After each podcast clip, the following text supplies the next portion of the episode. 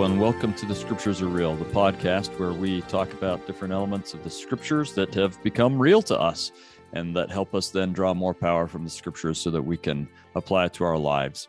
I'm your host, Kerry Muhlestein, and this is a short cast where we'll do a historical overview to help us just get to understand a little bit how we got to the point of the story of Ezra and Nehemiah.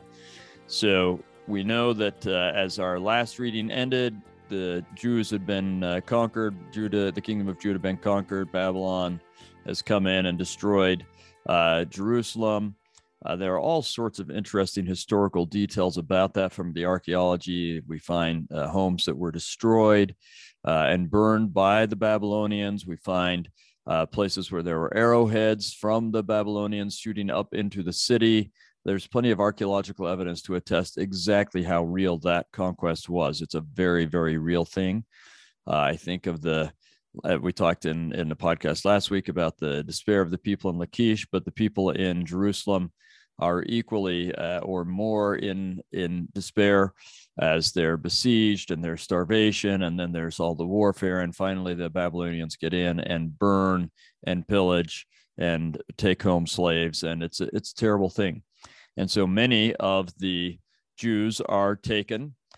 And it's, it's worth noting that uh, when we get to just the kingdom of uh, Judah, uh, they would call anyone who lived there uh, a Judite or Yehudit, which we translate as Jews. And this is about the time period where we really start to speak uh, and use that terminology, Jews, uh, rather than Israelites and so on, because there's only the one kingdom.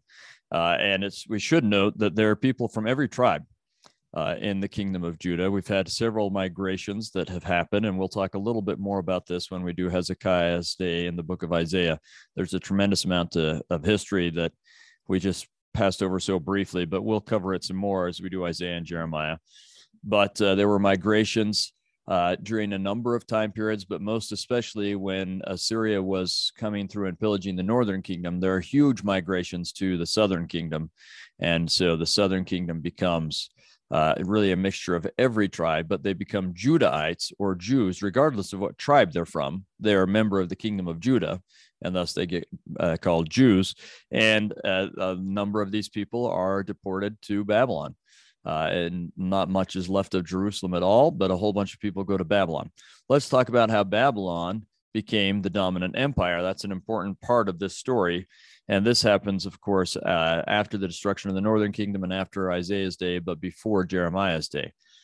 Uh, Babylon had uh, been a huge empire in the Near East before. They and Assyria kind of keep trading back and forth who conquers whom and who's in charge. And Assyria uh, arose and was controlling Babylon, but Babylon was always trying to gain its own independence. There's a guy named uh, Merodach Baladan who's uh, hides in the marshes and does all sorts of warfare and so on. But eventually, you get Babylon allying itself with the Medes and the Persians. These are people who are in modern day Iraq. Um, they were tribal in structure and were fairly powerful, but because of all the, the intertribal warfare and struggle and the lack of unity, uh, they hadn't really become the power that they could become. But Babylon convinces them to ally themselves with Babylon and thus the the coalition of them are able to overthrow Assyria. And then Babylon takes over that Assyrian empire, and it's a huge and powerful empire for quite a while. Um, but really, Babylon had awakened a sleeping giant as the Persians started to realize that when they allied together, that they were incredibly powerful. Um, they worked with and then controlled the Medes and eventually actually overthrew the Babylonians uh, who had taught them how to be so powerful. And so they incorporated all of the former Babylonian Empire and uh, Syrian Empire. Plus, they, since they were further east and uh, they could spread further east, and became the largest empire in the world up to that time. Uh, a huge and important and powerful empire. The stories of Cyrus, who is the first emperor, are uh, manifold and and uh, interesting and so on. But in any case, they conquer Babylon. and they are going to allow the the Jews to return. But now it's time to stop and talk just a little bit about the effects of what we call the Babylonian captivity.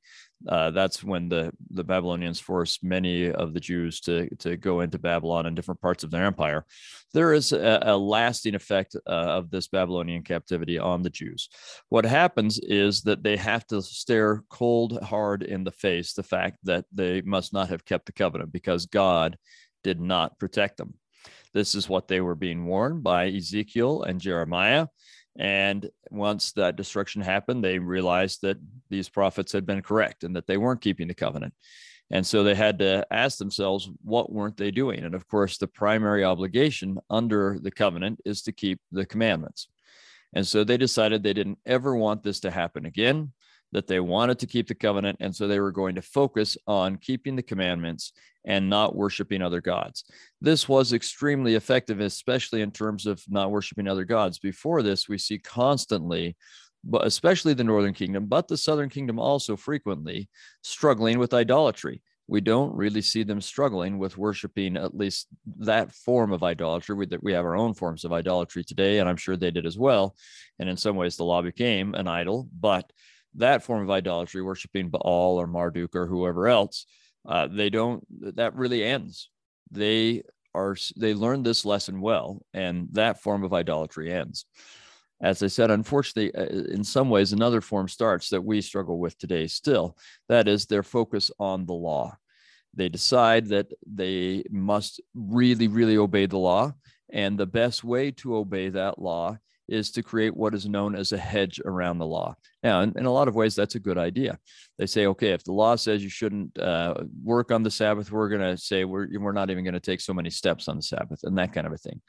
Uh, and there, there is a lot of merit to this idea. We have uh, some similar things we do. So, uh, for example, when we say, okay, um, if you don't want to to break the law of chastity then it's probably a good idea to not have a married man and woman alone together in any situation cars or whatever else. Uh, i mean that's not a commandment to not be alone with a married man with another woman who's not his wife in a car. It's just wise it's a hedge around the law to keep you from breaking that law. It helps you to to not get to the point where you're breaking the law. So in a lot of ways the idea of a hedge around the law is good but it became a focus in and of itself. The focus on the law was huge and important. So, what we get is uh, the uh, rising up of a scribal class that has a new kind of power, or lawyers, we could call, call them, people who focused on what is the law and how are we going to keep this law and how do we create this hedge around the law? With all of the best intents this happens. And ezra is part of this movement. So when you see ezra come in we get uh, oh well let's let's before we get to ezra so that, this is part of the um, the movement uh, and the reaction to the Babylonian captivity is to focus on keeping the law and, and to uh, focus on that covenant, most of which is good, but any good thing taken to extremes becomes problematic. But it is really good to focus on, to know what the commandments are and focus on keeping them. Um, and then when we get uh, Cyrus allowing the Jews to come back, and some of this seems to be because of the policy he has of trying to foster um, good relations. He, he, has the opportunity to look like a benign ruler because he can take all of these nations that have been conquered by the Assyrians and the Babylonians and deported here and there and, and so on and say, okay, I am the nice ruler. I've freed you from that tyranny and I will allow you to go back to your homeland. Just pay taxes to me and live under our laws and and uh, that kind of a thing. And so it allows him to create this huge empire. And they have a really sophisticated administrative system. Uh, they build roads. I mean the, the persian empire is really impressive and advanced uh, the most advanced uh, in the world up to that point in many ways. But um, they they allow people to go back from a number of places there's also a tradition that cyrus was shown the prophecy of isaiah that contains his name that says that he would allow the Jews to go back to Jerusalem.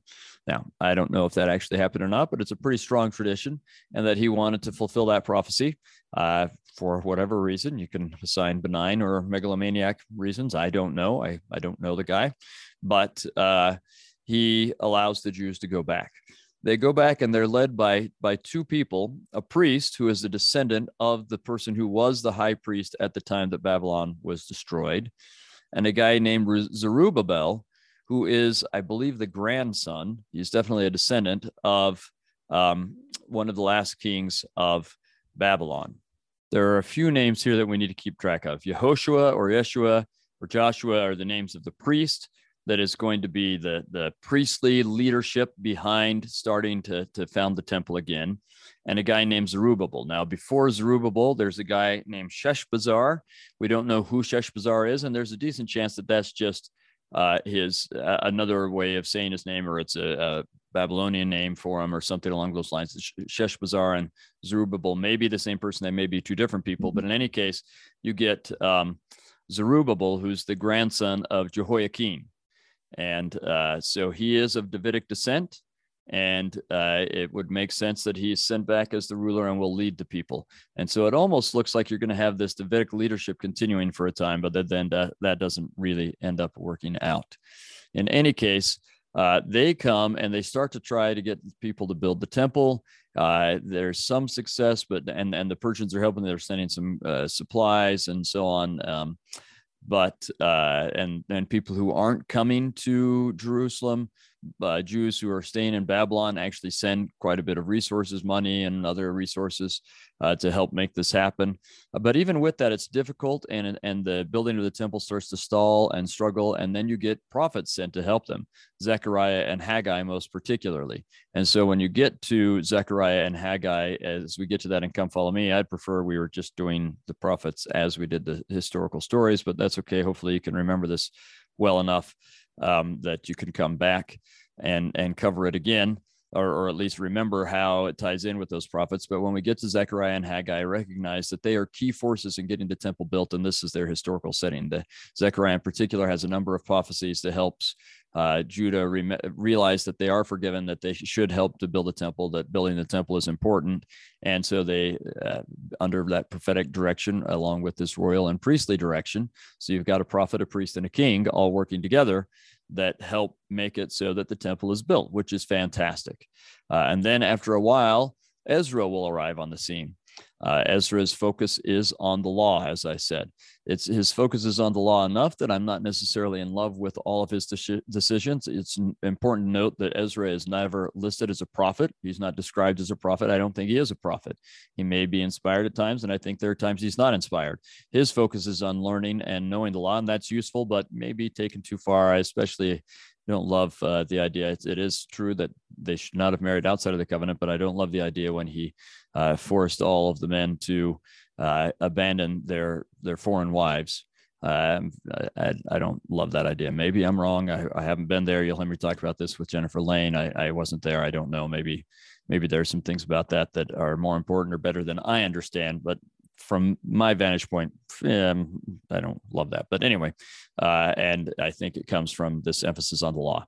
It's important to understand that we have um, a number of uh, trends here that will continue on and even have effect in our day, but certainly in New Testament times. Ezra is really the cultural forefather of Pharisees of the idea that there are people who need to know what the laws and teach others what the laws and help them keep the laws, all of which is good.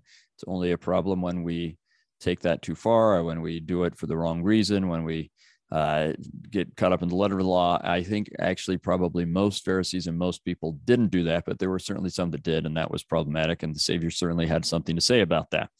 Um, but Ezra is uh, I, I, think there were people before him. He's the product of people before him, and he and others like him at his time period are are the forefathers. And so that when we get to this Pharisaic, which becomes the rabbinic movement, uh, they're they're the product uh, to some degree of what was going on with Ezra and his contemporaries in his day. And so we get this cultural movement that will last all the way down to the Savior's day and into our day. Rabbinic Judaism really is uh, the cultural descendant of uh, a movement that Ezra is an important part of. Um, you also have this priestly movement, right? You have uh, Yeshua or Jeshua, um, who is the priest who is descended from Zadok, right? This Zadokite line from the time of David. uh, Zadok supported David, and so the Zadokites, uh, the, the high priest will always be a descendant of Zadok, and they're called Zadokites or the Zadokite line. And that's a very important thing. You have to have priests if you're going to have things going on in the temple. And uh, those rituals are important and can only be performed by priests, and, and high priest have to oversee that. And so they'll all be descended from Zadok. Uh, so you can also see how this uh, shakes out in understanding the New Testament um, in Hebrew, remember that it's the consonants that are important and not so much the vowels. So the Zadok is is it's often spelled with a Z, but it's really a sound. And uh, so you got the ts and the d and the k, which gets Grecified as Sadducee. Uh, and the Sadducees are the um, the priestly line that is descended from uh, Zadok and Yehoshua or Jeshua uh, here in, in the time of Ezra and Nehemiah and so on. Uh, and uh, that they're very powerful and very important. They lose a lot of that when that temple is destroyed by the Romans uh, because their power base was in the temple. And so the kind of tension between Sadducees and Pharisees dies out over time. And uh, the Pharisaical line wins because the law still continues, but the temple rituals don't. And so there are a lot of things that happen here in this uh, Babylonian exile and the return to Jerusalem under the Persians that uh, end up setting the scene for uh, things that will continue for a long time. The Samaritans are another one. We get this group of intermarried people from Samaria well, from the northern kingdom, the capital of which is Samaria, that have conflict, and we'll talk more about that with uh, Jennifer and with um, with John Hilton, uh, so that you can understand that this uh, bad blood between Samaritans that uh, continues on even into Christ's day, and so you can see how much of this is important for understanding the New Testament, for understanding the rest of the Old Testament and prophetic writings like Zechariah and uh, Haggai and uh, so hopefully uh, all of this introduction helps you make sense of the books of Ezra and Nehemiah and uh, a number of other books and cultural settings, even down into our day.